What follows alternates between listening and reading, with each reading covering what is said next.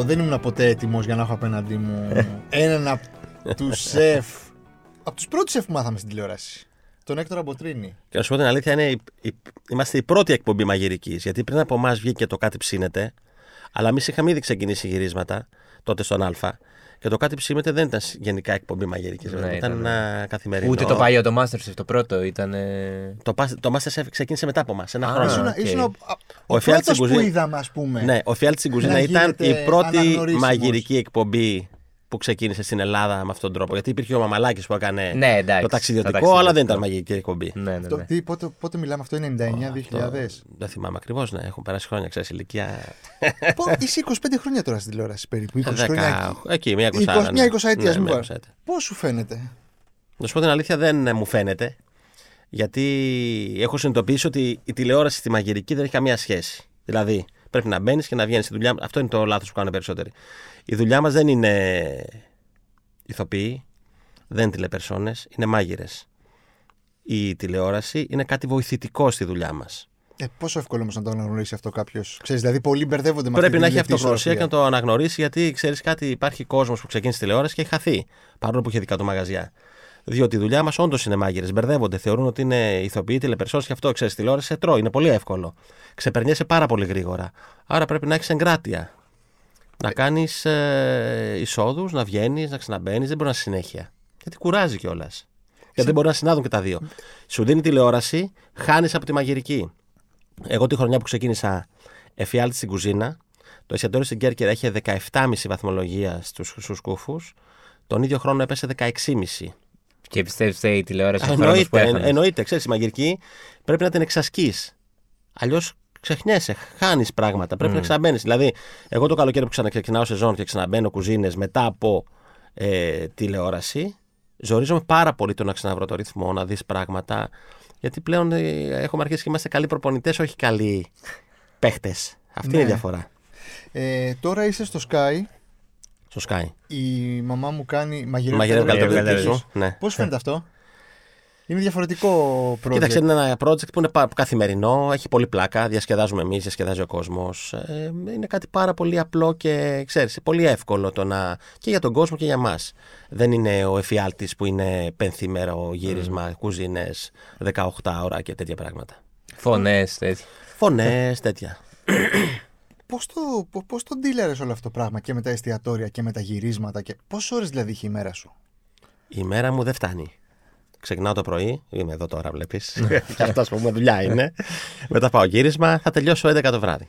Αυτό, έντεκα το βράδυ, μέχρι να πας σπίτι. Να... με τα εστιατόρια, ποια είναι η καθημερινή σου επαφή? Με δηλαδή? Τα εστιατόρια Παρασκευή, Σαββατοκύριακα που έχει πάρα πολύ δουλειά, είμαι στα εστιατόρια. Δεν έχω γύρισμα. Δηλαδή πρέπει να είσαι στο μαγαζί ο κόσμος, πρέπει να σε βλέπει. Όχι στην κουζίνα όμως. Στην κουζίνα, α, στην, κουζίνα, κουζίνα. στην κουζίνα. Και οι ίδιοι μάγειρες πρέπει να σε βλέπουν. Mm. Έρχονται για σένα για αυτοί πολλές φορές να δουλέψουν, να, να δουν, να μάθουν και να κάνουν. Αυτό. Το καλοκαίρι δεν υπάρχει περίπτωση να κάνω τηλεόραση με τα μαγαζιά, με το, ειδικά στην Κέρκυρα το Ετρούσκο. Πρέπει να είσαι εκεί full time. Να είσαι στρατιώτης. Μαγειρεύεις? Εννοείται μαγειρεύω και μ' αρέσει να μαγειρεύω. Αλλιώς... περισσότερο το καλοκαίρι. Μαγειρεύω περισσότερο το καλοκαίρι, αλλά και όταν μου δίνεται ευκαιρία, ακόμα και στην εκπομπή, ξέρω εγώ που κάνουμε μάμου για γύρω καλύτερα από τη δική σου, στα διαλύματα μπαίνω και κάνω κανένα πράγμα. Ναι. Ναι, ναι, ναι. Δεν έχει χαθεί δηλαδή ο ρομαντισμός του. Μα δεν υπάρχει θέμα. Εμείς, το, το κακό με εμάς είναι ότι είμαστε σεφ ιδιοκτήτες. Ξέρεις, είναι μεγάλη διαφορά. Σεφ ιδιοκτήτης δεν έχει καμία σχέση. Γιατί δεν ναι. έχει καμία σχέση με επιχειρηματίες. Δύο μαγαζιά έχουμε, το Μποτρίνης και το Ετρούσκο στην Κέρκυρα. Το ένα είναι οικογενειακό, το άλλο είναι αυτό που έγινε με το Μποτρίνης Project, αν θυμάσαι. Το έχουμε ακόμα.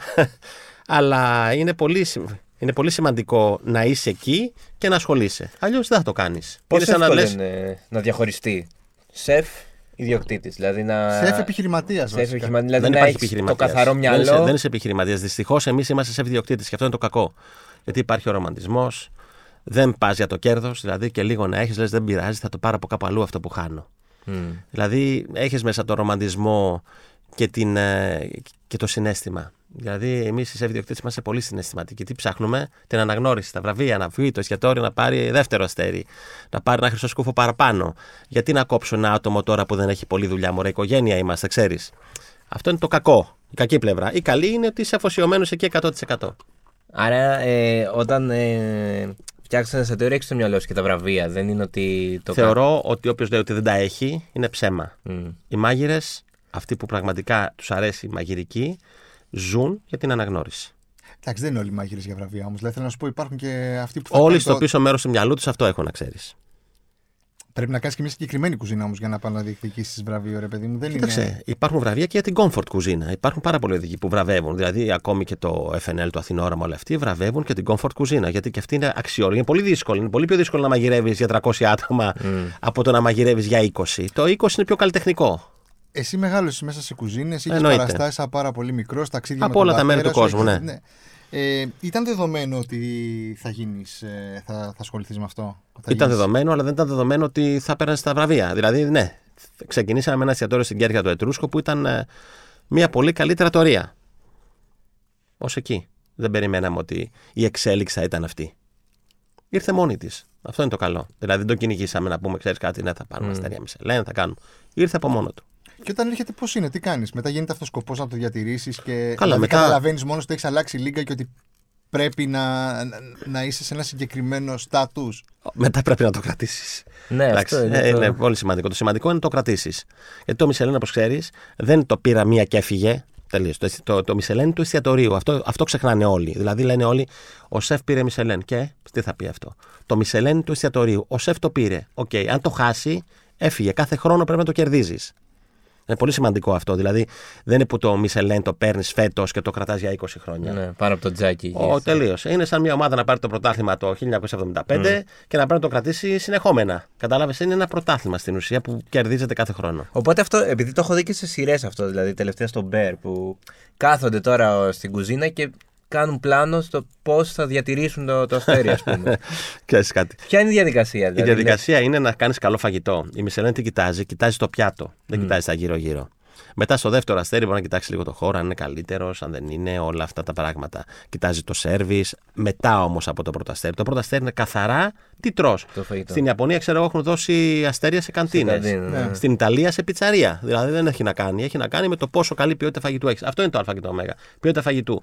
Και εκεί είναι το πρώτο με το δεύτερο. Τι επένδυση θα κάνεις σε καλύτερη ποιότητα, σε καλύτερα πράγματα, ξέρεις. Είναι πολύ σημαντικό. Λεπτομέρεια. Λεπτομέρεια. Και δυστυχώς είναι δύσκολο άθλημα γιατί όλα αυτά στοιχίζουν πολύ ακριβά. Mm. Δηλαδή, το καλό σερβις στοιχίζει. Ένας καλός σερβιτόρος πρέπει να πληρωθεί. Το καλό ντεκόρ στοιχίζει. Η καλή πρώτη ύλη στοιχίζει πλέον πάρα, πάρα πολύ. Αυτό.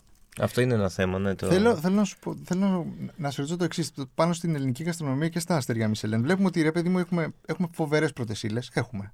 Έχουμε φοβερές πρώτες ύλες, αλλά δεν έχουμε τη συνέπεια. Έχουμε καλούς μάγειρες. Με παραστάσεις απ' έξω. Ναι, ναι, ναι, ναι. Ε, παίρνουμε ιδέες από παντού. Ναι. Και πολλές φορές, ας πούμε, βλέπω ότι παίρνουμε. Είναι μια μόδα ότι α, αυτός κάνει, χρησιμοποιεί ε, τεχνικές από την ε, Σκανδιναβία, ξέρω ναι. εγώ, έτσι. Ε, γιατί έχουμε λιγότερα μαγαζιά με αστέρια από ότι η Ισπανία, η Ιταλία. Η... Η Σκανδιναβία, γιατί δεν έρχονται τόσο πολύ να μας Κοίταξε να δεις τώρα. Υπάρχει ένα μεγάλο θέμα. Πλέον η Μισελέν, να πω, η Μισελέν δεν είναι για όλη την Ελλάδα, είναι μόνο για την Αθήνα οδηγός. Τώρα πάει να ανοίξει προς τα έξω, να γίνει μια αποκέντρωση. Άρα στην Αθήνα ήδη έχουμε καμιά δεκαριά νομίζω, που είναι κάτι πολύ καλό μέσα σε δύο χρόνια. Καταλαβες. Από εκεί πέρα είναι και το κοινό που απευθύνεσαι. Γιατί είναι, είναι ένα άθλημα που είναι πάρα πολύ ακριβό. Τα εστιατόρια Μισελέν είναι λίγο πιο ακριβά γιατί, γιατί είναι όλα αυτά που σου είπα. Καλή πρώτη ύλη, καλό σερβις, σερβίτσια, όλα αυτά. Και να ξέρεις το, το κέρδος είναι μηδαμινό. Θεωρώ ότι το ενενήντα τοις εκατό των εστιατορίων της Αθήνας με αστέρι Μισελέν, αν δεν χάνουν, είναι τυχερά. Δηλαδή, μία ή άλλη να είσαι, να πεις φέτος δεν έβγαλα ευρώ, αλλά δεν έβαλα και ευρώ, πρέπει να κάνεις το σταυρό σου. Και, και παρόλα αυτά βλέπουμε ότι είναι για έναν ε, άνθρωπο με, που δεν έχει πολύ μεγάλο εισόδημα. Είναι μια πολυτέλεια το να φάεις ένα τέτοιο εστιατόριο. Είναι πολυτέλεια και θέλω να σου πω κάτι άλλο πολύ σημαντικό. Ε, η κουλτούρα μας δεν είναι τα εστιατόρια με αστέρι Μισελέν. Έχει έτσι. Γίνει λίγο μόδα, βέβαια, τελευταία. Έχει γίνει μόδα. Το θέμα είναι πώς θα κρατήσει. Γιατί ξέρεις τι γίνεται με την. Εντάξει, ωραίο είναι. Δηλαδή θέλω να σου πω έτσι όπως έχει αλλάξει και ο τουρισμός παγκοσμίως. Ναι, θα σου κάνω μια ερώτηση. Πότε πήγες τελευταία φορά σε εστιατόρια με αστέρι Μισελέν? Έχω κάνει εξάμηνο. Αλλά έχω πάει. Εξάμηνο. Ναι. Άρα φαντάσου εσύ να ήσουν πελάτης μας και να πηγαίνεις κάθε έξι μήνες. Δεν έρχομαι αυτό. Αυτό θέλω να σου πω. Στο εξωτερικό όμως υπάρχει κόσμος, υπάρχει κοινό. Γιατί, γιατί στην Ελλάδα ακούσεις να δεις τι γίνεται τώρα. Έχουμε πολύ καλό φαγητό. Σωστά. Mm. Εσύ κερκεραίος όπως εγώ. Σπίτι σου τις Κυριακές που ας πούμε θα πιάσω την Κυριακή, θα σου πιάσω την καθημερινότητα που η μάνα σου μαγείρευε. Τι έκανε, έκανε ένα φοβερό σοφρίτο. Πολύ ωραία. Πρόσεξε, σοφρίτο. Σταματάμε στο σοφρίτο τώρα. Πρόσεξε, σταματάμε στο σοφρίτο. Πριν το σοφρίτο, τι έβγαζε η μάνα σου? Έβγαζε μια ωραία σαλάτα. Σωστά. Έβγαζε, ξέρω εγώ, κανένα άλλο μεσεδάκι. Το μοιραζόμαστε όλοι στη μέση, γιατί είμαστε σαν τους Ιταλούς. Είμαστε του μοιράσματος. Είμαστε φτωχική κουζίνα, κουτσίνα πόβερα. Ναι. Πρόσεξε τώρα τι γίνεται. Και το κυρίως, ο καθένας έτρωγε το δικό του. Έτρωγε σε ένα πιάτο σοφρί τώρα, παιδί μου, πατάτες τηγανιτές. Σωστά. Σωστά, πολύ σωστά. Άρα αυτή είναι η φιλοσοφία μας. Η φιλοσοφία του Γάλλου ποια είναι? Στο τραπέζι, ο καθένας στο πιάτο του. Mm. Και δεν, δεν ακουμπάει ένας από τον άλλον, σαν να έχει χολέρα. Ναι. Το πιάνεις. Άρα εμείς είμαστε πιο πολλοί αυτής της κουζίνας. Που, που είναι και πολύ ωραία, δεν, δεν είναι κακό αυτό. Άρα τα εστιατόρια με στερεία Μισελέν που ήρθαν μετά είναι σαν κάτι έθνη, ρε παιδί μου. Σαν να πηγαίνεις να φας, ε, ξέρω εγώ, αιγυπτιακή κουζίνα. Θα πας μία στο τόσο. Πρώτον, γιατί είναι πάρα πολύ ακριβά. Και δεύτερον, ε, δεν μπορείς κάθε εβδομάδα να πηγαίνεις σε ένα εστιατόριο και να περιμένεις δύο ώρες ή μισή ώρες να φας μενού ντεγκουστασιών. Δεν είναι στην κουλτούρα τη δική μας, η φιλοσοφία. Θέλουμε στη μέση, η παρέα mm. να γλεντήσει, να γιορτάσει. Είμαστε αυτό. Ναι. Και είναι το σωστό, νομίζω. Έτσι. Από εκεί και πέρα, ο καθένας διαλέγει τι θέλει και τι τον εκφράζει. Αλλά θα πας σε Μισελενάτο, σε έναν Άγιο Βαλεντίνο, mm. σε μια επέτειο, να περάσεις καλά. Ναι. Το θεωρείς κάτι πάρα πολύ top πλέον για να το κάνεις σαν την καθημερινότητά σου. Ενώ στο εξωτερικό υπάρχουν εστιατόρια μαστιέρα Μισελέν που σου δίνουν τη δυνατότητα να πας κάθε μέρα. Ναι. Στη Γαλλία, πρέπει... ας πούμε, έχει πιο μικρά μενού το μεσημέρι. Ακριβώς. Και... εκεί πρέπει να το δουλέψουμε λίγο που το χάνουμε κι εμείς οι εστιατόρες, ξέρεις. Αυτό. Οπότε πώς βγαίνει. Από άποψη οικονομική, έρχονται και τουρίστες. Ε... Έρχονται τουρίστες, αυτό είναι πάρα πολύ σημαντικό. Στην Αθήνα τώρα οι τουρίστες ε, είναι όλο το χρόνο, άρα βοηθάνε στο να έχεις κόσμο κάθε μέρα. Γιατί ξέρεις, τα δικά μας εστιατόρια μέλες δουλεύουν μόνο Παρασκευό Σάββατο. Καθημερινά θα έχεις δύο-τρία ζευγάρια. Mm. Από εκεί πέρα βοηθάει ο τουρισμός πολύ. Και προχωράς και λες τι άλλο θα κάνω για να φέρω χρήματα μέσα για να μην χάσω. Έχει εκπαιδευτεί όμως και το κοινό, νομίζω. Αρχίζει και εκπαιδεύεται, δεν έχει εκπαιδευτεί, γιατί ξέρεις, το να, το να έχεις εκπαιδευτεί. Το να νομίζω ότι έχεις εκπαιδευτεί με το έχεις εκπαιδευτεί έχει μεγάλη διαφορά. Εντάξει, ξέρεις, είναι σε ένα δρόμο. Ξέρεις, τώρα που... γίνανε όλοι γευσιγνώστες. Είναι πολύ δύσκολο να γίνεις γευσιγνώστης. Για να γίνεις γευσιγνώστης, υπάρχει το μου αρέσει και δεν μου αρέσει, γιατί η γεύση είναι υποκειμενική. Ο καθένας ό,τι γουστάρει, αλλά τεχνικά δεν υπάρχει υποκειμενικότητα στο τεχνικό. Ένα πράγμα που πρέπει να είναι καλοφτιαγμένο είναι καλοφτιαγμένο με την τεχνική. Από εκεί πέρα, mm. αν σ' αρέσει, είναι άλλο παπαβαγγέλιο. Δηλαδή, ένα κρέας που το ζητάς μέτριο, αν σου έρθει καλοψημένο, είναι λάθος τεχνικό. Ναι. Σωστά. Σωστά. Αν εσένα σ' αρέσει καλοψημένο και εσένα σ' αρέσει. Μίντιο μη ομό, ποιος φταίει. Δεν φταίει κανείς. Φταίει ο φταίει που το φτιάχνει μέσα. Άρα πρέπει να διαχωρίσουμε λίγο τα πράγματα. Έχει χαλάσει το κοινό από τότε που άρχισαν όλα αυτά τα τηλεοπτικά. Δεν έχει χαλάσει. Έχει εκπαιδευτεί λίγο παραπάνω. Είναι ορισμένοι που έχουν. Πώς το λένε, έχουν ζήλο υπερβολικό και βγαίνουν μπροστά γιατί θεωρούν. Ξέρεις, τα ξέρουν λίγο. Ναι, ναι. Ξέρεις είναι το θέμα. Λέει ο άλλος, εγώ μαγειρεύω. Δεν έχει καμία σχέση αυτό. Το να είσαι υπέας, δεν, μπορείς να είσαι, δεν πρέπει να είσαι άλογο πριν. Το καταλαβαίνεις. Οι καλύτεροι γευσιγνώστες είναι αυτοί που δεν ξέρουν να μαγειρεύουν. Αλλά έχουν φάει σε πάρα πολλά μαγαζιά. Mm. Αυτή είναι η διαφορά. Η γνώση, τη γνώση την αποκτάς, όχι μαγειρεύοντας, γυρνώντας και τρώγοντας σε πολλά μαγαζιά. Οι χειρότεροι κριτές να ξέρεις γεύσεις είναι οι μάγειρες. Γιατί το λέω, γιατί, γιατί είναι εμπαθής, ε, θα φας κάτι καλό και θα πεις τι μαλακιά είναι αυτή. Ενώ μέσα σου λες πόρε, πώς να το είχα κάνει εγώ. Έχεις ζηλέψει πιάτο. Εννοείται, έχω ζηλέψει πολλά πιάτα. Το, το παραδέχεσαι. Εννοείται. Που λέω ρε γαμώ το τι πιάνο έχει ο πίστης. Ξέρεις. Αλλά προσπαθείς και λες μπράβο. Ξέρεις, πρέπει να έχεις αυτογνωσία. Γιατί ξέρεις τι είναι το σημαντικό. Όλοι έχουμε, οι μάγειρες λέω έτσι, έχουμε μια ιδέα για τον εαυτό μας. Οι άλλοι έχουν μια ιδέα, η αλήθεια είναι κάπου στη μέση, κάπου, κάπου εκεί, ξέρεις. Πρέπει να είσαι λίγο ψώνιο για να... Περισσότερο είναι ωραίο να σε παραδέχονται η, η, η, η, το κλάν σου ή ο κόσμος και η τηλεόραση και τέτοια. Ή όλοι, ας πούμε. Το καλύτερο είναι να ξέρεις, να, να, να, να, να, λίγο απ' όλα, ξέρεις. Δηλαδή είσαι από τους πιο επιδραστικούς σεφ στη χώρα, ρε παιδί. Το θέμα, δηλαδή... ξέρεις, την μαγειρική δεν είναι ένας αγώνας ταχύτητας, είναι ένας αγώνας δρόμου. Δηλαδή λέγανε τα Ετρούσκο, ξέρεις αυτό. Ε, όμως είναι δέκα χρόνια τώρα το καλύτερο εστιατόριο στην Ελλάδα. Καλός ή κακός. Το Μποτρίνης έχει αστέρι που το χρηματοδοτούμε μόνοι μας στην ουσία. Άρα και αυτό κάτι λέει. Δεν είναι τυχαία τα πράγματα στη μαγειρική. Θα, θα, θα έχει τύχει ένα χρόνο. Ε, δεν μπορεί να έχει τύχει δεκαπέντε χρόνια. Έτσι είναι. Mm. Θέλει πολλή δουλειά. Θέλει πολύ... Έχει πολύ πίκρα αυτή η δουλειά. Μην νομίζεις. Έχει μια χαρά, χίλιες λύπες. Κάθε μέρα έχεις και ένα πρόβλημα να λύσεις.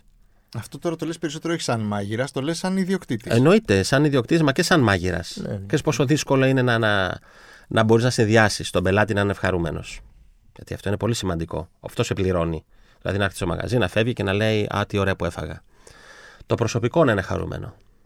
Δύσκολα τα κόστη, δύσκολα αυτό. Να, να πει, ξέρεις κάτι, δουλεύω, αλλά είμαι πολύ χαρούμενος. Και εσύ να είσαι χαρούμενος. Όλα αυτά είναι λίγο ζόρι. Πολύ δύσκολο. Και να συνδυάσεις και λίγο την δουλειά με τη ζωή. Γιατί αυτό που βλέπουμε. Τη δουλειά με τη ζωή, να κάνεις αυτά που αρέσουν στον κόσμο, όχι αυτά που αρέσουν σε σένα. Γιατί απευθύνεσαι σε έναν άνθρωπο, σε κόσμο. Έτσι. Mm. Αν θες να κάνεις αυτά που σου αρέσουν σε σένα, θα μείνεις μόνος στο τέλος και δεν θα έχεις πελάτες. Άρα πρέπει να, να μπορείς να κάνεις και πράγματα που αρέσει στο κοινό. Που αρέσουν στο κοινό. Ναι. Αυτό. Ε, αυτούς τους ε, τρελούς ρυθμούς που βλέπουμε στην κουζίνα. Ναι. Ε, που πλέον έχει γίνει και λίγο δημόσια κουβέντα ότι. Ε, δεν είναι και πολύ υγιές να υπάρχουν τέτοιες. Εμείς, ας πούμε, στο Χαλάνδρι δουλεύουμε πενθήμερο, Τρίτη Σάββατο και είμαστε εκεί στις οκτώ και μισή εννιά ώρες πλέον. Δεν υπάρχει παραπάνω. Δημιουργούμε. Έχει μπει μια... Έχουμε κόψει το à la carte, έχουμε φτιάξει δύο μενού και μπορείς να τα απεξέλθεις στις συνθήκες και στις ανάγκες. Τον περίπατο και το ταξίδι. Ακριβώς, τον περίπατο και το ταξίδι. Αυτά τα πιάτα. Ποιο προτιμάς αυτά τα δύο? Προτιμώ το ταξίδι γιατί είναι λίγο πιο δημιουργικό, είναι πιο, έχει πιο πολύ φαντασία. Είναι λίγο σου κλείνει το μάτι, σου λέει έλα να δοκιμάσεις mm. και κάτι. Να σε ρωτήσω, σου είναι πανεύκολο πλέον να φτιάξεις ένα μενού, δηλαδή με τόση εμπειρία που έχεις? Δεν το φαντάζεσαι, το ονειρεύεσαι, λες ότι ξέρεις καταρχάς τι ταιριάζει με εσύ. Ταξιδεύεις, βλέπεις, να ξέρεις είναι ψέμα που λέει μπαίνει ο μάγειρας στην κουζίνα και κάνει το μενού και σκίζει και δέρνει. Είναι μια ομάδα που κάνει το μενού. Γιατί στη μαγειρική, το έχουμε ξαναπεί πολλές φορές, μόνος σου πας γρήγορα, με την ομάδα, με την ομάδα σου πας μακριά. Πρέπει να υπάρχει μια πολύ δυνατή ομάδα που να τρέχει όλο αυτό το, το, το, το, το, το, το σύστημα, όλο αυτό το, το, το προβληματικό θέμα, θα έλεγα σε εισαγωγικά, έτσι. Γιατί θέλει ώρα, πολλή δουλειά, θέλει πολλή μελέτη, θέλει πολλά πράγματα. Και ξέρεις, οι καινούριες ιδέες έρχονται από νέους ανθρώπους. Είναι πολύ σημαντικό, δηλαδή πρέπει να κατανοήσεις ότι πρέπει να φέρεις και νέο αίμα μέσα, να σου φέρει καινούρια πράγματα για να καταλάβεις τι γίνεται πλέον. Για σκέψου να μαγείρευα όπως μαγείρευε ο πατέρας μου πριν τριάντα χρόνια η μάνα μου. Mm. Θα τρώγες ένα σοφρίτο και θα σου έρχεται το στόμα, θα ρίξεις Χριστέ και Παναγία. Μία εβδομάδα να το χωνέψεις. Πρέπει να το πάμε μπροστά, να, να λαφρύνει το πράγμα. Έτσι, κάνουμε μια παστιτσάδα στην Κέρκυρα, ας πούμε, στο Ετρούσκο, η οποία είναι, είναι, είναι εκπληκτική, αλλά είναι πολύ ελαφριά. Θα τη φάει η μάνα μου, λέει τι είναι ρομπλούτσι είναι αυτό, δεν τρώγεται ρε παιδί μου. Πάρτε από μπροστά μου. Ενώ ο πελάτης λέει α, τι ωραία, πολύ ελαφριά παστιτσάδα. Πήγα μετά και ξέρεις. Mm. Χόρεψα, τραγούδισα, έκανα. Δεν πήγα να πάρω Ζάναξ, Ζαντάκ, sorry, Ζάναξ. Ζάναξ. Υπάρχει. Δουλεύεις και με νέους μάγειρες. Πολλούς νέους. Ε, βλέπεις να υπάρχει ταλέντο και, και δημιουργικές ιδέες καινούριες. Κοίταξε. Υπάρχει ταλέντο, δεν υπάρχει υπομονή. Θέλουν να. Εγώ θυμάμαι, ξεκίνησα την κουζίνα με τον πατέρα μου. Για να κάτσω να ασχοληθώ και να φτιάξω πιάτο, περάσαν δεκαπέντε χρόνια. Mm. Τώρα, μετά από δύο χρόνια, δουλεύει, ξέρω εγώ, σε ένα πολύ καλό σεφ. Έρχεται σε μένα, έρχεται στον άλλον και μετά πάει και λέει: θα κάνω τα δικά μου. Δεν είναι έτσι όμως απλά. Πρέπει να μάθεις την κάτω, τη σαβούρα, ξέρω εγώ, να καταλάβεις πότε κάτι έχει χαλάσει, την οικονομία, την ανακύκλωση. Η Μισελέν, ας πούμε, τώρα βραβεύει την ανακύκλωση. Mm. Αυτό είναι το, το σημαντικό. Να καταλάβεις μέχρι που μπορείς να φτάσεις. Δυστυχώς. Ε, δεν είναι υπερβολικό ζήλο που έχουν τα παιδιά σήμερα όλα αυτά. Δεν καταλαβαίνουν πού μπορεί να φτάσουν. Σε αυτό παίζει ρόλο το ότι μπορεί να τους έχουν έρθει πιο εύκολα λόγω των social, της τηλεόρασης, των ευκαιριών που μπορεί να, είχαν, που να φαίνονται περισσότερο από ότι τις είχε η δική σου γενιά, ας πούμε. Ε, αυτό είναι πολύ σημαντικό. Ξέρεις, η δική μου γενιά δεν είχε το έμπαινε στο Instagram και έβλεπες τα πιάτα και έφτιαχνες κάτι παρόμοιο. Το θέμα όμως είναι στην πραγματικότητα τι γίνεται. Γιατί όλοι ξεκινάνε να κάνουν τη μαγειρική. Ξέρεις, η βοήθεια είναι ότι υπάρχει πολλή ζήτηση πλέον για μάγειρες και για προσωπικό και σάλας και κουζίνας. Αλλά το πιο σημαντικό απ' όλα είναι τι γίνεται στην πραγματικότητα. Ξεκινάνε, ναι, αλλά πώς καταλήγουν. Υπάρχουν πολλά παιδιά που έχουν εξαφανιστεί τον πρώτο χρόνο που μπήκαν στην κουζίνα. Γιατί βλέπουν τηλεόραση και νομίζουν ότι η μαγειρική είναι αυτό που βλέπεις στην τηλεόραση. Η μαγειρική δεν είναι αυτό που βλέπεις στην τηλεόραση. Δηλαδή θεωρούν ότι θα μπουν στην κουζίνα, θα γυρίσουν δύο τηγάνια, θα βάλουν το φαγητό στο πιάτο, θα το ντεκοράρουν και θα φύγουν. Δεν είναι έτσι. Υπάρχει προετοιμασία από πριν και καθαριότητα μετά. Αυτό είναι το πιο δύσκολο κομμάτι. Δηλαδή η mise en place που λέμε είναι όλη η προετοιμασία που γίνεται για να βγει το πιάτο. Αυτό μπορεί να είναι πέντε έξι ώρες και yeah. μετά το πάσο να είναι δύο ώρες και μετά σταματάς και θέλει καθάρισμα όλο το μέρος. Δεν είναι τόσο απλό. Δεν βρίσκεις την κουζίνα καθαρή και τα υλικά κομμένα και φτιαγμένα και πλημμένα και εσύ απλά τα στείνεις. Mm. Εκεί το χάνουν κάπου. Ε, αναφορικά με την τηλεόραση, επειδή είσαι και στο μέσο πολλά χρόνια, όπως ναι. είπα και στην αρχή, αυτό που μου κάνει εμένα εντύπωση ως τηλεθεατής είναι ότι. Ναι, οκ, okay, υπάρχουν οι σεφ στα κανάλια, αλλά μένουν μόνο στα κανάλια. Μου έχει κάνει εντύπωση ότι δεν υπάρχει ένα ντοκιμαντέρ, ε, μια ταινία, ξέρω εγώ, που να ασχολείται με αυτό το πράγμα και να. Είναι και η σεφ. Ξέρεις πώς βλέπουμε στο Netflix, ρε παιδί μου, που έχει τόσες μαγειρικές εκπομπές. Ναι. Αυτό έχει να κάνει και ξέρω εγώ με τα, με τα budget που έχει ο καθένας αυτό... να κάνει. Και ξέρεις κάτι, έχουμε κάνει ένα μεγάλο λάθος. Η μαγειρική στην τηλεόραση είναι ψυχαγωγία. Δηλαδή, βλέπεις διάφορα show μαγειρικής, ξέρω εγώ. Στο Sky είχαν το Top Chef. Τελειώνεις το Top Chef, το Top Chef κερδίζεις. Παίρνεις τα χρήματά σου. Ως εκεί όμως, δεν θα πάρεις ένα χαρτί πανεπιστημίου και μετά από εκεί θα πας να αναλάβεις το Hilton. Καταλαβαίνεις. Yeah. Τελείωσες μια συγκεκριμένη εκπομπή, πήρες τα χρήματά σου, τελείωσε. Οι περισσότεροι θεωρούν ότι όταν κάποιος κερδίζει ένα show είναι και wow, ο γαμάο μάγειρας. Δεν είναι έτσι. Μπορεί να το κερδίσει ένα παιδί που έχει ταλέντο απλά. Από εκεί πέρα πρέπει να το εξελίξει αυτό για να γίνει κάτι πολύ σημαντικό και να μπορέσει να δουλέψει σε ένα μαγαζί. Έχουμε μπερδευτεί λίγο, καταλαβαίνεις. Έχεις συνεργαστεί με κάποιον που έχει βγει από τηλεοπτικό είδος? Όχι, δεν μου έχει τύχει ευκαιρία, γιατί ξέρεις, εμείς βλέπουμε βιογραφικά, τους... δεν, δεν κοιτάζουμε ποια εκπομπή κέρδισε ή αν έκανε. Έχουμε προτάσεις κατά καιρούς, αλλά τους, τους λέμε ναι, OK, μου κάνεις για μάγειρας Β. Γιατί πρέπει να ξεκινήσεις από κάπου για να φτάσεις κάπου, κατάλαβες. Mm. Δεν μπορείς να μην έχεις ξεκινήσει ποτέ και να μην έχεις μαγειρέψει τη ζωή σου, να κερδίσεις όμως μια εκπομπή μαγειρική, γιατί σπίτι σου μαγείρευες κάθε μέρα ένα πιάτο και να σε βάλω υπεύθυνο σε ένα πόστο. Είναι επικίνδυνο και για μένα και mm. για αυτόν βέβαια. Να, αυτό. Να κάνει, είναι λογικό. Ποιος είναι ο πετυχημένος σεφ σήμερα, τι πρέπει να έχει ένας πετυχημένος σεφ, τι χρειάζεται? Κοίταξε. Και πώς ορίζεις εσύ την επιτυχία? Ποιος είναι, τι είναι σεφ, πρέπει να αναλύσουμε πρώτα. Ο σεφ είναι ο αρχηγός της μπριγάδας. Πρέπει να έχει γνώσεις, πρέπει να είναι πολύ οργανωτικός, αλλά δεν έπεται ότι ο ένας σεφ π.χ. ενός μεγάλου ξενοδοχείου πρέπει να είναι και πολύ καλός μάγειρας. Πρέπει να είναι πολύ καλός στο να οργανώνει, στο να βρίσκει τους κέριους ανθρώπους στα κατάλληλα πόστα και να μπορεί να τους οργανώνει. Μάνατζερ δηλαδή πιο πολύ. Αυτό είναι. Αυτό έχει γίνει σήμερα η μαγειρική. Έτσι. Τώρα από εκεί πέρα θέλουμε να μιλήσουμε για ανθρώπους που έχουν ε, ε, εστιατόρια, ξέρω εγώ, και μαγειρεύουν. Οκ, okay, πρέπει να είναι και καλοί μάγειρες. Αλλά σε γενικές γραμμές, στη μεγάλη μάζα πρέπει να είναι πολύ καλός οργανωτής. Ο μαέστρος της ορχήστρας. Mm. Γιατί ο μαέστρος της ορχήστρας πρέπει να ξέρει όλα τα όργανα, δεν νομίζω. Αυτό να μπορεί να τα συντονίσει, να τα βάλει να. Ακριβώς, να δουλέψουν. Ε, εσύ από Έλληνες σεφ έτσι που έχεις πει ότι αυτού μου αρέσει πολύ η κουζίνα, ότι θα ήθελα να... Κοίταξε, εγώ τους ξέρω όλους, πάω στα μαγαζιά τους όλους, σε όλα τα παιδιά και με προσέχουν πάρα πολύ το πάγο.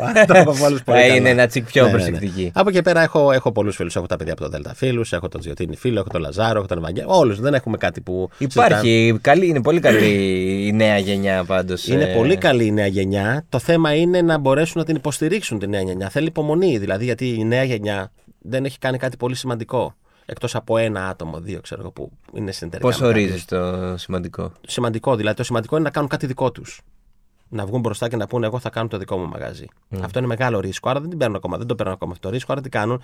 Είναι υποχρεωμένοι να δουλεύουν κάτω από κάποιους επιχειρηματίες εισαγωγικά mm. που σπρώχνουν χρήμα και θέλουν το άμεσο κέρδος. Εκεί είναι λίγο το πρόβλημα. Άρα όταν ο άλλος θέλει το κέρδος, δεν σε αφήνει να ανοίξεις τα φτερά σου, να κάνεις τα πιάτα που θέλεις, να κάνεις και τη μαλακία. Sorry. Κατάλαβες. Άρα αυτό είναι λίγο που τους τραβάει ακόμη πίσω. Ε, από τη στιγμή που θα αρχίσουν οι νέοι να κάνουν δικά τους project, νομίζω θα απογειωθεί το σύστημα τελείως. Εσύ κάνεις και consulting, έτσι δεν είναι? Κάνουμε και consulting. Έχουμε μια ομάδα δέκα άτομα και κάνουμε consulting. Τους τα λες αυτά, ας πούμε, σε επιχειρηματίες και... Σε όλους τα λέω. Το θέμα είναι ότι ξέρεις. Ακούνε. Mm. Όχι, δεν ακούνε. Γιατί ο καθένας κοιτάζει, ο, ο επιχειρηματίας κοιτάζει μόνο να κερδίσει λεφτά ή τουλάχιστον να μην χάσει. Δηλαδή, είμαστε χαρούμενοι όταν άλλος σου λέει: ξέρεις κάτι, δεν θέλω να χάσω λεφτά. Δεν με ενδιαφέρει να κερδίσω, αλλά δεν θέλω να χάσω. Εντάξει, για να κάνω το δικηγόρο του διαβόλου, πάντως λογικό είναι. Λογικό, δηλαδή... λογικό μαζί σου. Σου λέω: εμείς είμαστε η τελευταία ρομαντική μιας γαστρονομίας που μας αρέσει το φαγητό και μας αρέσει αυτό που κάνουμε. Είναι δουλειά χόμπι παράλληλα. Και αυτά τα δύο δεν συνάδουν, δεν συνάδουν να ξέρεις. Mm. Δηλαδή, αν ε, τα βάλουμε κάτω, ε, αν δεν είχες την τηλεόραση, αν δεν είχες τα consulting, τα εστιατόρια σου θα, ήταν, θα σου μέναν λεφτά ίσα ίσα για να ζήσεις. Απλά. Τίποτα άλλο. Την τηλεόραση τη συνεχίζεις ε, και γι' αυτό το λόγο ή γουστάρεις? Η τηλεόραση βοηθάει. Βοηθάει, φέρνει κοινό στα εστιατόρια, ε, σου δίνει κάποια χρήματα που κινείσαι πιο άνετα, επενδύεις στα εστιατόρια σου και όλα αυτά. Αλλά και είναι και ωραία. Είναι ορισμένα project που έχουν πλάκα, δηλαδή, ρε παιδί μου. Δεν είναι πας με το ζόρι, να μην mm. το πούμε κι αυτό. Καλά, εντάξει, ναι, τίποτα δεν γίνεται με το ζόρι. Αυτό. Έχεις κάποιο project που θα θέλει, που ζει στο εξωτερικό και θα θέλεις να το φέρεις στην Ελλάδα? Κοίταξε να δεις, τώρα συζητάμε διάφορα project. Δεν θα σου πω ακόμα. Αλλά ε, υπάρχουν διάφορα πράγματα που είναι πολύ ενδιαφέροντα. Ναι. Υπάρχει ένα του Κάνοιγκο το Ράμψη τώρα που λέγεται The Next Level. Δεν ξέρω το έχεις δει. Όχι. Που είναι ένα εστιατόριο που έχει τρία επίπεδα. Και ας πούμε το τελευταίο επίπεδο είναι το εστιατόριο με τρία Μισελέν. Το δεύτερο επίπεδο με δύο. Το πρώτο με πρώτο. Και υπάρχει ένας ασανσέρ στη μέση που κατεβαίνει. Οι πρώτοι που διαλέγουν αυτοί οι τριάστεροι. Οι δεύτεροι από κάτω και οι άλλοι από κάτω. Και εξαρτάται το πώς πας και πώς μαγειρεύεις, μπορείς να ανέβεις ή να κατέβεις επίπεδο. Okay. Αυτό είναι πάρα Ωραία. πολύ. Ναι, είναι πολύ τεχνικό και πολύ ακριβό. Πού να το κάνουμε. Αυτή είναι η διαφορά. Έχεις μαγειρέψει, έχεις κερδίσει βραβεία, σκούφους, αστέρια, επιδραστικότητα, έχεις κάνει consulting, έχεις κάνει τηλεόραση. Σου έχει μείνει κάποιο αποθυμένο? Αποθυμένο. Δεν έχω αποθυμένο, να σου πω την αλήθεια. Ό,τι θέλω το κάνω, γι' αυτό είναι το κακό. Κατάλαβες. Δηλαδή, εκεί. Είμαι άνθρωπος του συναισθήματος και αυτό είναι το χειρότερο. Μυαλό είναι συνέστημα, συνέστημα μετά το μυαλό. Κατάλαβες. Ακόμα, ε. ακόμα, ακόμα, ακόμα. Αυτό είναι κακό χούι το εστιατορικό, να ξέρεις. Είναι... είναι αυτό όμως που σ' αρέσει. Ξέρεις τι, οι πιο ωραίες στιγμές που γίνονται, λέει. Γύρω από ένα τραπέζι, λένε οι Ιταλοί. Mm. Σωστά. Λοιπόν, οι πιο ωραίες στιγμές που έχεις ζήσει, που τις έχεις ζήσει. Με τη μάνα σου, την οικογένειά σου. Αυτό είναι που προσπαθείς να δώσεις καθημερινά στον πελάτη που έρχεται. Αυτό λέω και στους ανθρώπους στο εστιατόριο. Υπάρχει κόσμος στο εστιατόριο, ειδικά τα δικά μας, που μπορεί να έρθει μία φορά στη ζωή του. Υπάρχει κόσμος που δεν έχει χρήματα, ρε παιδί μου, mm. που τα μαζεύει ευρώ-ευρώ για να έρθει και λέει: θα πάω να φάμε σήμερα, ξέρω εγώ, σε ένα εστιατόριο με ένα αστέρι. Αυτούς πρέπει να προσέξουμε. Να τους μείνει η εμπειρία ξέχαστη, γιατί μπορεί να μην τους δοθεί ευκαιρία να ξαναέρθουν ποτέ. Καταλαβαίνεις. Ναι, ναι. Αυτό είναι πολύ σημαντικό για μας να, να το πετύχουμε. Αν και δύσκολο, γιατί εντάξει. Αλλά πρέπει να το κάνεις. Πρέπει να είσαι πολύ large, να, να δίνεις παραπάνω από αυτό που περιμένει ο κόσμος για να πει ο άλλος ότι έφυγα χαρούμενος. Γιατί ξέρεις τι, το χειρότερο πρόβλημα σε ένα εστιατόριο Μισελέν είναι η τσιγκουνιά. Πρέπει να είσαι large. Τσιγκουνιά την πλευρά του εστιατορίου. Εννοείται. Για φαντάσου εσύ να σε καλέσει κάποιος σπίτι του και να ξεκινήσει. Και να, σε, και να φύγεις νηστικός, mm. να μην φύγεις χαρούμενος, θα ξαναπάς, θα πεις, μα τι με κάλεσε να κάνω, καταλαβαίνεις. Είχαμε ένα θείο, ξέρεις, που μας καλούσε... Τσιγκούνης! Μας καλούσε Κυριακή, ας πούμε, να φάμε και ήταν μετρημένες συμπριζόλες, δηλαδή βάλε λίγο παραπάνω. Και τι έλεγες, τη δεύτερη φορά που σε κάθεσαι πηγαίνεις. Γιατί, πάλι θα πάμε, και φαντάσου. Έτσι είναι και στο εστιατόριο, να έρχεται ο άλλος και να περιμένει α και να του δώσεις τρία α. Ξέρεις τι θα κάνει, θα πει πρώτα απ' όλα θα σε διαφημίσει παντού και δεύτερον θα πει εσύ πρέπει να ξαναβρούμε λεφτά να ξαναπάμε σε αυτόν τον άνθρωπο. Καταλάβες. Ναι, γιατί συνήθως γίνεται και το ανάποδο. Γιατί πρέπει να καταλάβουμε ότι το κέρδος δεν το παν στα εστιατόρια αυτά. Δυστυχώς όμως, όπως είναι η ζωή σήμερα, είναι και αυτό μετράει πάρα πολύ, να, να, τουλάχιστον να μην χάνεις χρήματα. Το μέλλον του fine dining, ποιο πιστεύεις ότι είναι? Το μέλλον του fine dining θεωρώ ότι θα γίνει λίγο πιο ελιτίστικο. Γιατί όπως έχουν ξεφύγει τιμές, ε, θα, θα ψάχνουν την αριστεία ο κόσμος. Άρα υποχρεωτικά όταν το ψάχνεις αυτό, θα πρέπει να ε, είσαι πολύ καλός. Και δεύτερον, θα πρέπει να βρούμε τρόπους να γίνουμε λίγο πιο προσιτοί στον κόσμο. Είτε γαστρονομικά, γευστικά, δηλαδή ο άλλος να κατανοεί λίγο τι, τι τρώει, είτε οικονομικά. Και αυτό πρέπει να βρούμε τρόπους με διάφορα μενού, με ανακύκλωση υλικών μέσα και τέτοια πράγματα. Αλλιώς η γαστρονομία, ξέρεις, ε, υπάρχουν πάρα πολλά comfort εστιατόρια που κάνουν πάρα, πάρα πολύ φαγητό, πολύ καλό φαγητό. Και δεν δε, δε κοιτάζουν το σερβις, σου λέει δεν έχουμε πρωτόκολλο στο σερβις, φάε. Mm. Δεν σε σερβίρω αριστερά-δεξιά, τα αφήνω χυμαδιό στη μέση, αλλά το φαγητό είναι εξαιρετικό, δεν θα πας. Ε, ναι, να σου πω όμως, εγώ έχω καταλάβει, ρε παιδί μου, ότι για αυτό που λες για το comfort, αυτό που έχω μάλλον δει και που έχω δοκιμάσει και αυτό που μου έχει μείνει είναι ότι αν θες να πας να φας κάπου καλά, είναι θα πάω να δώσεις σαράντα πενήντα ευρώ το άτομο. Αυτό, δηλαδή να φας. Δεν σου λέω να φας fine dining. Εννοείται. Ότι αυτό είναι. Πλέον έχουν γίνει τόσα πολλά. Φαντάσου, παλιά, τόσο πρό... ίδια κάπως. Ναι. Που δεν ξέρω αν είναι ωραίο. Όχι. Ότι έχεις δεκαπέντε, δεκαπέντε μαγαζιά που κάνουν το ίδιο πράγμα. Αυτό είναι πολύ κακό, να ξέρεις. Πρέπει να ξεφεύγεις λίγο από τη μάζα για να προχωρήσεις και να πας καλύτερα. Και αυτό πρέπει να βρούμε καινούριες ιδέες. Γι' αυτό κάθε χρόνο κάνουμε καινούρια πράγματα, καινούρια μενού, για να μπορέσει ο άλλος να, να διαφοροποιηθεί λίγο και να έχει περισσότερο κόσμο, έτσι. Από πού τσιμπνέες αυτές τις καινούριες ιδέες? Από πολλά από πράγματα. Ταξίδια. Από ταξίδια, από υλικά. Ξέρεις, το μεγάλο φάουλ σε όλους είναι ότι, ότι ο μάγειρας προσπαθεί να ξεπεράσει το υλικό του. Πρωταγωνιστής είναι το υλικό, τελείωσε. Από εκεί πέρα, ο μάγειρας είναι αυτός που πρέπει να το αναδείξει λίγο. Τι, τι πιο καλό, ξέρω εγώ, από ένα πολύ καλό ψάρι ψητό στη σχάρα με λίγο ελαιόλαδο, λίγο αλάτι και τελείωσε. Έχεις φάει κάτι απλό, δηλαδή. Όταν όμως το ψάρι φυσάει. Mm. Ναι. Είναι άψογο, ξέρεις. Ε, και από εκεί πέρα, ο καθένας βάζει το δικό του χέρι. Αλλά όπως βλέπεις, ε, η γαστρονομία στην Ελλάδα έχει εξελιχθεί πολύ τα τελευταία χρόνια. Και συνεχίζει να εξελίσσεται. Ειδικά στο παιδί. Ξέρετε, δεν είναι ώρα να λέμε fine dining. Να λέμε στη, στη, στη, στη γαστρονομία που κάνουμε εμείς, ξέρεις. Γιατί όταν λες fine dining, διαχωρίζεις κάτι πράγματα. Εντάξει, αυτό fine dining μπορεί να είναι τα ντεγκουστασιόν, ρε παιδί μου. Τα ντεγκουστασιόν. Το, το ντεγκουστασιόν, ξέρεις, είναι ένα μενού. Τι, τι προσπαθεί ο μάγειρας να σου δείξει. Το... Προσπαθεί να σου, αναδείξει, να σου δείξει τη δουλειά του. Να σου πει, Ελλάδο, mm. να δεις, εγώ κάνω δεκαπέντε πιάτα, πάρτα. Κατάλαβες, αλλά και αυτό είναι λίγο προβληματικό. Εσύ μπορεί να μην θες να φας δεκαπέντε, να φας τρία. Γιατί να σε δεσμεύω εγώ, ξέρεις. Όχι, εγώ. εγώ ναι, να με δεσμεύεις, γιατί αυτό κάνεις. Ναι. Και εγώ έρχομαι σε σένα. Εγώ όμως έχω βάλει ένα μενού μικρό, à la carte, έξι πιάτα, τα οποία μπορείς να τα δοκιμάσεις, να διαλέξεις, ξέρω εγώ, τρία από αυτά ή τέσσερα σε μια τιμή. Δεν είναι καλύτερο? Ναι, πολύ. Και άρα, είναι και ιταλικό πολύ και αυτό. Και σου δίνουν τη δυνατότητα να φας με πολύ λιγότερα χρήματα και σε mm. πολύ λιγότερο χρόνο. Άρα και αυτό πρέπει να κοιτάξουμε λίγο, μήπως το δουλέψουμε λίγο παραπάνω. Ε, ναι, ειδικά τώρα με το χρήμα όπως έχει γίνει. Βέβαια, βέβαια. Να σου λέω, ξέρεις κάτι, πόσο μπορείς να χαλάσεις. Έλα, δοκίμασε, ξέρεις. Και να μην φύγεις νηστικός, έτσι. Mm. Γιατί ξέρεις, το, το, το, το, το, το, τα ντεγκού είναι πολύ ωραία. Το θέμα είναι ότι θέλουν όλοι τα ντεγκού. Εμείς έχουμε ντεγκουστασιόν, ας πούμε, στην Αθήνα. Αλλά αυτό κάνεις όμως. Δηλαδή, στην Κέρκυρα δεν έχω ντεγκού. Έχω και ντεγκού και έχω και à la carte. Καταλαβες. Όλα έχουν να κάνουν με τι πληρώνεις. Αυτό. Τρελαίνονται λίγο οι μάγκες το καλοκαίρι με τα νησιά και με, το, με τους τουρίστες και με όλα αυτά και με τη δουλειά και με. Εννοείται, το, το, το, ευκαιρι... το ευκαιριακό σε εισαγωγικά. Το ότι είναι ένα μαγαζί που θα είναι τρεις μήνες, οπότε πρέπει να τα δώσω τώρα όλα και βλέπουμε. Ναι, συμβαίνει και αυτό. Παλιά συνέβαινε ακόμη χειρότερα. Που δεν είχαμε άλλα εστιατόρια, δεν είχαμε τηλεόραση. Όλα τι έκανες. Δούλευες το καλοκαίρι, τον Αύγουστο π.χ. πέθαινες. Mm. Έλειωνες. Πόσα κουβέρ, όσα χωράνε, βάλε. Καταλαβες. Ναι, γιατί πρέπει να περάσει ένα χειμώνα. Ο χειμώνας ήταν δύσκολο στην Κέρκυρα, το ξέρεις. Δούλευες πέντε μήνες. Οι σαράντα μέρες είναι το full, ό,τι και να λέμε, ήταν καλή σεζόν κακή. σαράντα μέρες δουλεύαμε. Και σε αυτές τις σαράντα μέρες πρέπει να ζήσεις όλο τον χρόνο. Να επενδύσεις στο μαγαζί σου, να το ξαναβάψεις, να πάρεις και κρασί, να, να, να, να αλλάξεις ποτήρια, να αλλάξεις τραπεζομάντιλα.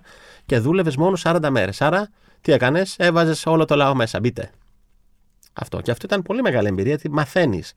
Μαθαίνεις πώς να εξελίσσεσαι, πώς να κάνεις οικονομία, πώς να είσαι γρήγορος. Εντάξει, τώρα έχει γίνει και λίγο πιο κυριακό. Δηλαδή, βλέπουμε πολλούς σεφ που έχουν ανοίξει ένα εστιατόριο στην Αθήνα ότι πάνε και το καλοκαίρι, κάνουν ένα πάνε franchise. Γιατί, το... πάνε, πάνε γιατί ξέρεις, προσπαθούν να βγάλουν λεφτά. Είναι αυτό που σου είπα πριν. Η γαστρονομία δυστυχώς δεν είναι πολύ κερδοφόρα. Σκεφτείς ότι βγάζεις, το, αν είσαι τυχερός, το δέκα τοις εκατό του τζίρου σου.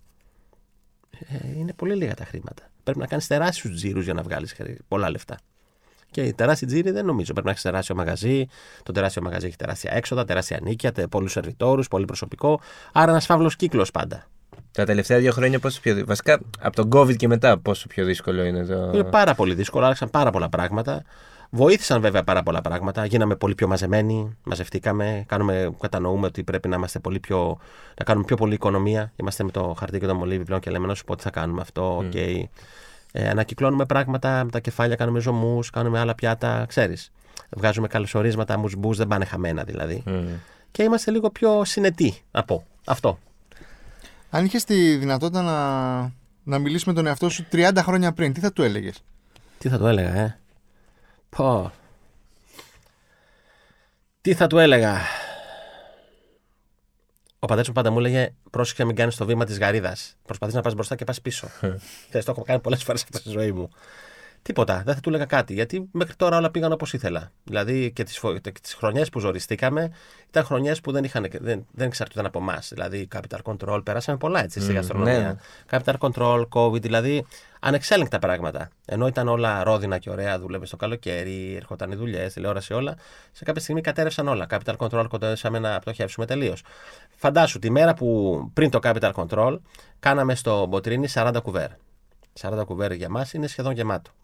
Την άλλη μέρα που έπεσε το capital control, από εκείνη τη μέρα βασικά, κάναμε πέντε άτομα τη μέρα. τέσσερα πέντε. Mm. Και αυτοί ξένοι. Φαντάσου λοιπόν πόσο ζόρι περάσαμε.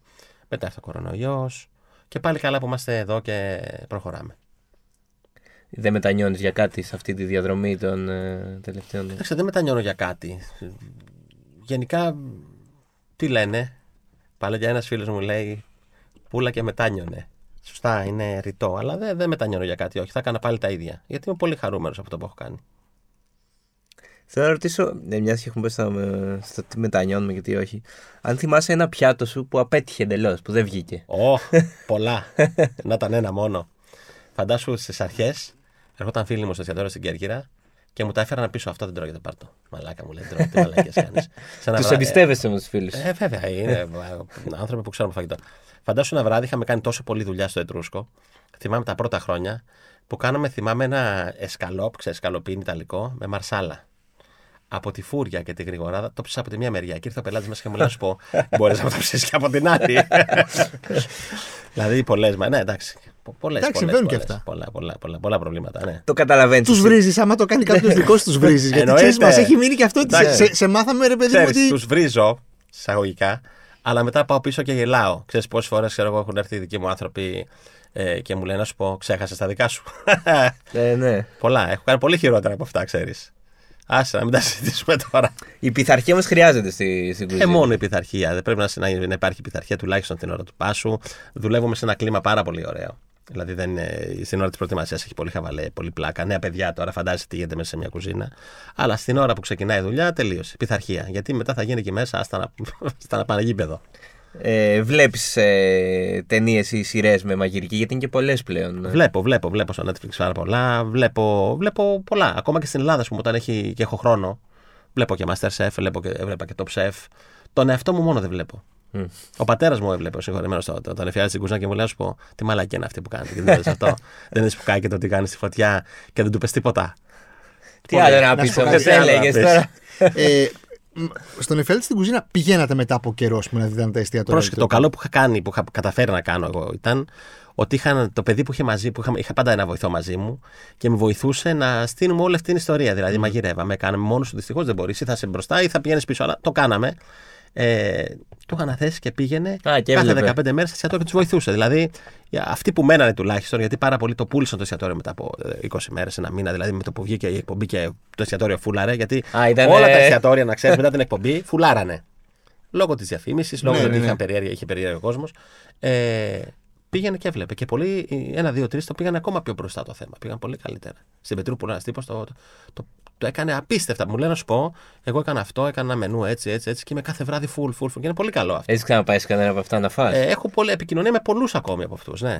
Φέτος το καλοκαίρι στην Κέρκυρα ήρθαν, ήρθαν κάτι παιδιά να φάνε και μου λέει: μα θυμάσαι, λέω, κάπου σας θυμάμαι. Λέει: εμείς είχαμε κάνει τον πρώτο εφιάλτη στην κουζίνα τότε. Ε. Ναι, σ, σ, σ, σ, στο παλαιό Φάληρο ήταν κάπου εκεί, ναι. Πολύ ωραία. Ε, όλη αυτή η τσακωμή και τα, οι εντάσεις ήταν και λίγο τηλεόραση. Κοίταξε, ξέρεις τι γίνεται τώρα, να σου πω να καταλάβεις πώς είναι τηλεόραση. Έχεις πολύ πλάκα που θα γίνει. Να σου πω κάτι. Έλα, σου πω να κλάσεις τι γίνεται. Πας σε ένα μαγαζί, όπου είναι εστιατόρες κι αυτοί.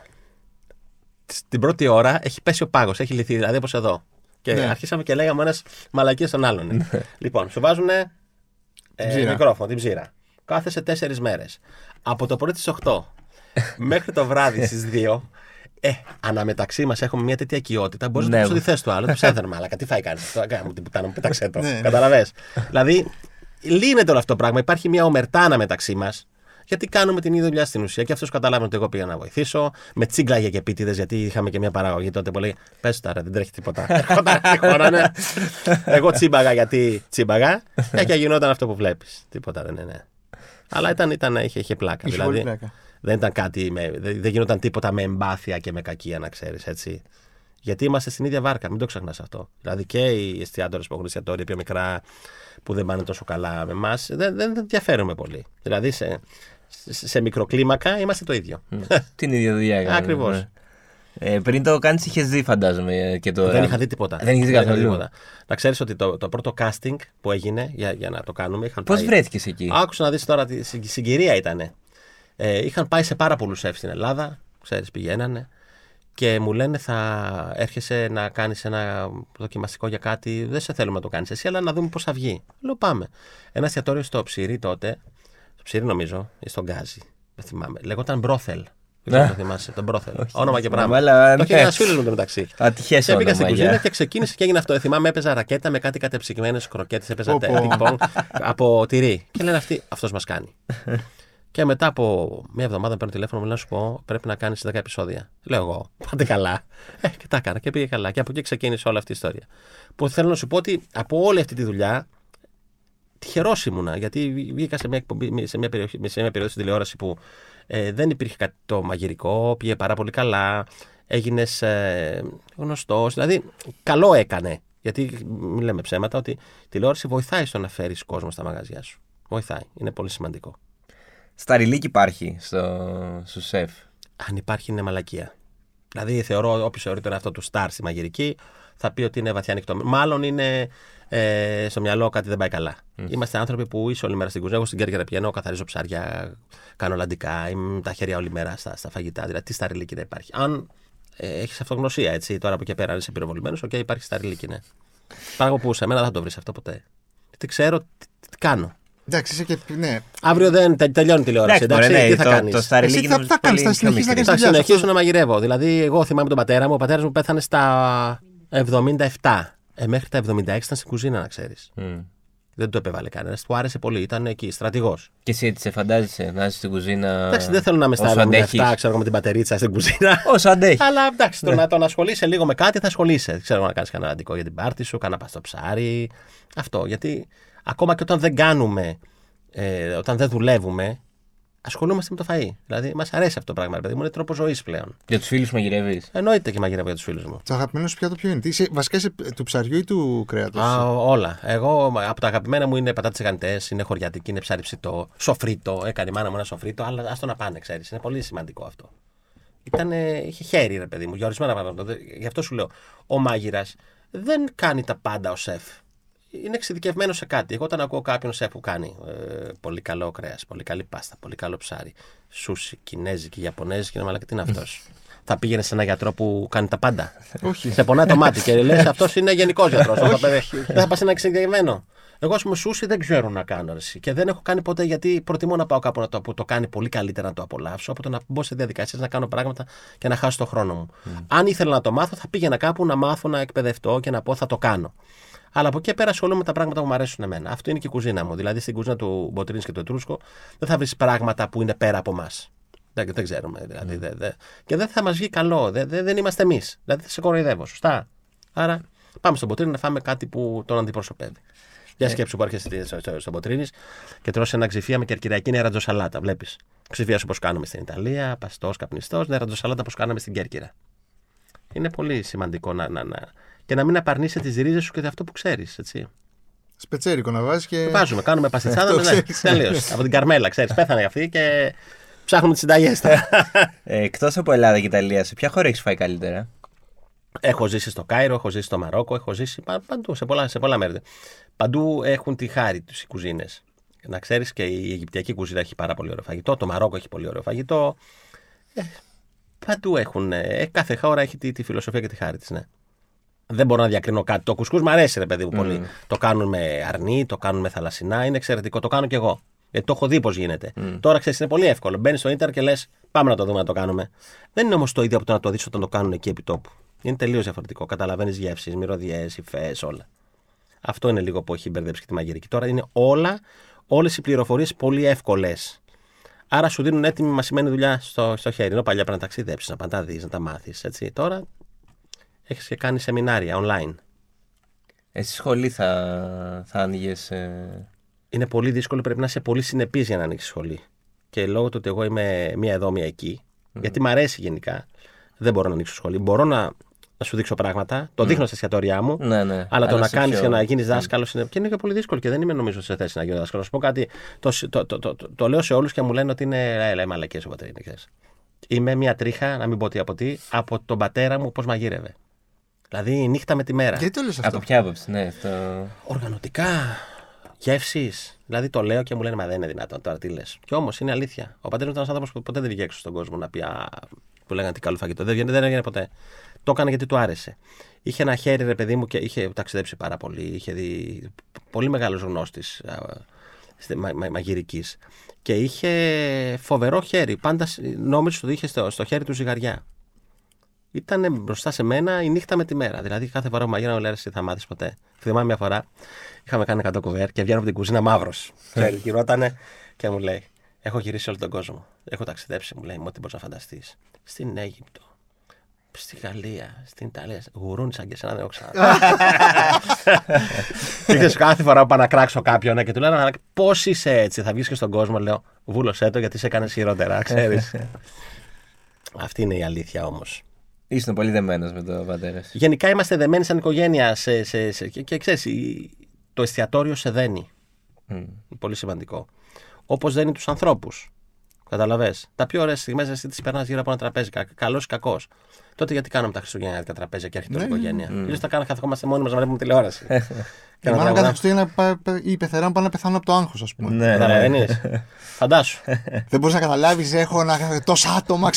Ναι, ναι, ναι. Ξέρεις, στο εστιατόριο είναι πολύ ζωρικό το να έχεις. Η Μισελέν βραβεύει και τη συνέπεια. Το Αθηνόραμα βραβεύει και τη συνέπεια. Να έρχεσαι, να τρως και να είναι πάντα το ίδιο. Εμείς τρώμε κάτι ήτες ακόμα, ας πούμε, που δεν μπορείς να το καταλάβεις. Και αυτό έχει να κάνει με το ότι πολλές φορές το ότι. Ξέρω εγώ, θα σου δώσω ένα παράδειγμα. Το Αγίου Βαλεντίνου, ξέρω εγώ τώρα πριν λίγες μέρες, για να καταλάβεις, ακόμη και τώρα που έχεις αστέρι Μισελέν, τρως χαστούκια και λες εσύ, το κάνω αυτό. Π.χ. καθημερινά κάνεις τώρα είκοσι με είκοσι πέντε άτομα. Παρασκευό Σάββατο φουλάρεις. Έρχεται ο Άγιος Βαλεντίνος και τη λες, θα κάνω σαράντα. Έλα που λες, έλα, θα κάνω πενήντα, γιατί αυτοί θα έρθουν εφτά η ώρα, θα διπλώσω. Έλα όμως που σου έρχονται όλοι μαζί και βρίσκεσαι με εξήντα άτομα. Ναι. Και ο κόσμος διαμαρτύρεται, τι κάνεις. Του στέλνουν email τώρα. Παλιά δεν λέγανε τίποτα. Ξέρεις, μπορεί να το λέγανε στο φίλο τους. Τώρα με τη μία. Πουμ. Και, με... και online κριτικές. Έχει sitting. Έχει sitting. Δεν αλλά... έχει, ξεχωρι... έχει, έχει. Αλλά τι θα κάνεις όταν σου έχουν έρθει αυτοί των εφτά, οκτώ και αυτοί που είναι να έρθουν εννιά και μισή έρχονται εννιά και τέσσερα. Θα τους πεις. Κοίτα, mm. να σου πω κάτι. Σαν πελάτης, δεν θα μ' αρέσει... με έχει εκνευρίσει πάρα πολύ να μου πούνε να έρχονται να μου υπενθυμίζουν ότι στο τραπέζι οκτώ, ε, να έρχονται δέκα παρα... το τραπέζι μέχρι. Και δεν είναι φυσιολογικό. Άρα αυτό είναι το λάθος που κάνουμε εμείς οι εστιατόροι, να σου πω. Ε, το καταλαβαίνω ότι είναι τα κόστη το θέμα. Δηλαδή, τι λέει γίνεται. Πρέπει να πάρουμε όσο περικότερο κόσμο γίνεται. Γιατί? Mm. γιατί τη μέρα του Αγίου Βαλεντίνου την επόμενη δεν θα κάνεις εξήντα, θα κάνεις δεκαπέντε. Άρα πάμε να καλύψουμε κανένα έξοδο. Αυτή όμως είναι μαλακία, ξέρεις. Την πατήσαμε και εμείς τα, τα, τα, τα, του Αγίου Βαλεντίνου. Ξέρω, υπήρχαν τέσσερα πέντε άτομα ξέρω, μου, που φύγανε δυσαρεστημένα. Και τι κάνεις εσύ, σαν... Εγώ τους έστειλα ένα email, ξέρω, τους είπα ότι απολογούμε και ότι έχουν δίκιο και τους κάλεσα να ξαναέρθουν στο εστιατόριο για φαγητό. Mm. Να τους δώσουμε την εμπειρία που ψάχνανε εκείνο το βράδυ. Δεν θα είναι το ίδιο, αλλά τουλάχιστον δείχνεις καλή θέληση ότι ξέρεις εσύ, καταλαβαίνω ότι έκανα μαλακία. Τι είμαι παπάρας, ξέρω. Τις κριτικές διαβάζεις. Εννοείται τις διαβάζω, γιατί ξέρεις τι, ε, το θέμα δεν είναι την, την, την κουταμάρα που την έκανε αυτός που κάνει τις κρατήσεις. Όμως, εσύ είσαι υπεύθυνος και για αυτό που κάνεις τις κρατήσεις. Ναι, άρα βέβαια. Το βάρος να το παίρνεις πάνω σου. Είναι αυτό που λέμε. Δεν μπορείς να πλένεις τα χέρια σου όταν γίνεται το κακό. Mm. Εμείς είμαστε στο καλό και στο κακό όλοι. Όταν παίρνουμε ένα αστέρι είναι όλοι. Όταν γίνεται μια μαλακία είμαι εγώ. Έτσι είναι, ναι, εντάξει, όπως και στις ομάδες. Είμαι ο προπονητής το ποδόσφαιρο. Ναι, αυτό. αυτό είναι το σημαντικό. Έτσι πρέπει να κάνει. Ναι. Και τώρα σου λέω, έστειλα και πέντε έξι email και απαντήσαν οι άνθρωποι ευτυχώς. Τζάνκ σου λείπει ποτέ να φας? Εννοείται. Κάθε χθες έφαγα πατάτες τηγανιτές. Έβαλα και μαγιονέζα μέσα. Εντάξει, δεν είναι τζάνκ οι πατάτες τηγανιτές. Δεν είναι τζάνκ. Ό,τι τζάνκ μπορεί να φας με εμένα. Ξέρεις, ξυπνάω το πρωί και λέω τι θα φάω σήμερα. Ξέρω εγώ θέλω να φάω ένα μπέργκερ. Ε, πίτα γύρω. Πολύ μ' αρέσει. Δεν σ' αρέσει να το πιτό γύρω? Πάρα πολύ. Τι είμαστε. Ανομαλία. Ακριβώς. Απλά ξέρεις, έχω συνειδητοποιήσει παλιά τώρα δύο τρία ρε παιδί μου πιτό γύρω. Τώρα δεν τρώω ένα και μπουκώνεις. Γιατί τι γίνεται? Εγώ έχω το πρόβλημα ή το φαγητό? Μάλλον εμείς το έχουμε το πρόβλημα πλέον. Μάλλον, ναι. Και ακρίβει είναι και άλλο και αυτό.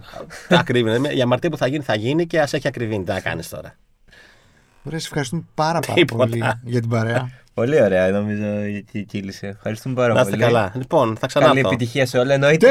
Εννοείται, εννοείται. Μήπως έρθουμε και εμείς να μαγειρεύσουμε? Όχι, να έρθετε να φάτε. Α, να φάμε σίγουρα. Θα περιμένετε τρεις ώρες τώρα, γιατί θα διπλώσουμε το τραπέζι σας για τρεις ώρες. Μπορεί να διπλώσουμε μεταξύ μας.